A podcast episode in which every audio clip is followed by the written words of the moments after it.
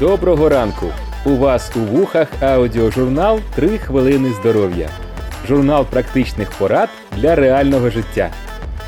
Мені дуже подобається картинка, де намальовані дві людини, одна з яких, судячи з питання, пацієнт, а друга лікар. І пацієнт запитує у лікаря: Лікарю, що мені приймати, щоб бути щасливим? А лікар відповідає рішення.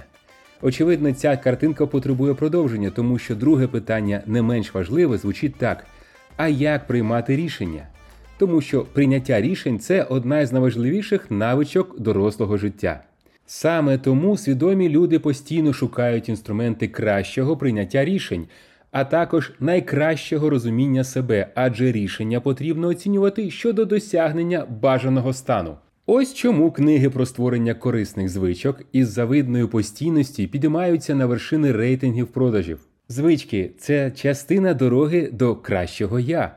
Але якщо немає відповіді на запитання, а чого ж я хочу, то неможливо вигадати і впровадити позитивну навичку, яка допомагає досягти мети. Моя улюблена книга Атомні звички стала бестселером, оскільки автор звернув увагу саме на те, що звички можуть бути визнані позитивними чи негативними лише стосовно бажаної мети. Що спочатку потрібно намалювати портрет тієї ідеальної людини, якою хочеться стати, а потім вже розробляти план змін та додавати до них конкретні навички. Корисна звичка ходити в спортзал може ніколи не закріпитися, якщо кінцева мета не приваблива. Якщо я не хворію, якщо мій животик і друге підборіддя не дратують мою дружину, якщо мої друзі виглядають так само, то навіщо напружуватися? Тільки тому, що я почув про це у модному подкасті, ну така собі причина. Мета це системотворча сутність. Вона впливає на різні аспекти нашого життя. Вона дає конкретний напрямок та фокус для дій та зусиль. Вона дає мотивацію докладати більше зусиль і бути наполегливішим.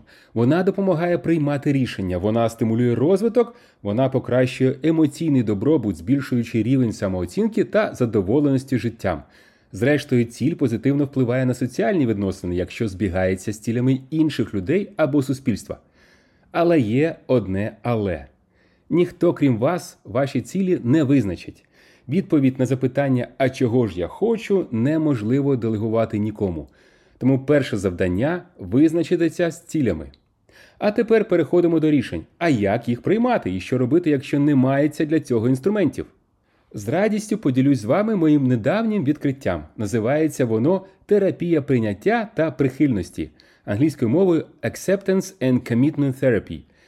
ACT це три заглавні букви англомовного найменування, але читається як акт, тобто дія.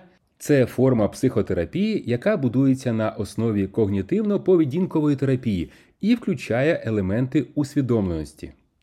Цей підхід був розроблений Стівеном Хейсом наприкінці 1980-х років і з того часу активно використовується у клінічній практиці.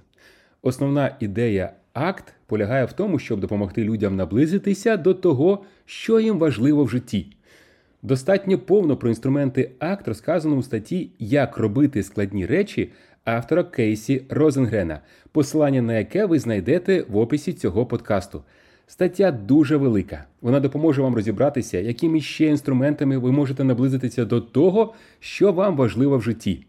Це особливо цінно напередодні нового року, коли прийнято переглядати минуле та планувати майбутнє. До речі, якщо ви хочете змінити своє життя кардинально, то приходьте на харчову паузу. Найближчі дати також у описі подкасту. Вам, можливо, важко повірити, що зміни в такій простій штуці, як їжа, призводять до великих, іноді принципових змін у різних аспектах життя. Але знайте, що це саме так.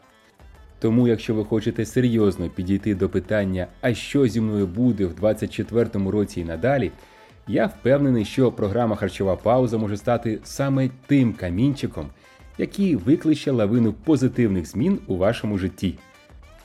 Дякуємо за вашу увагу. До швидкої зустрічі!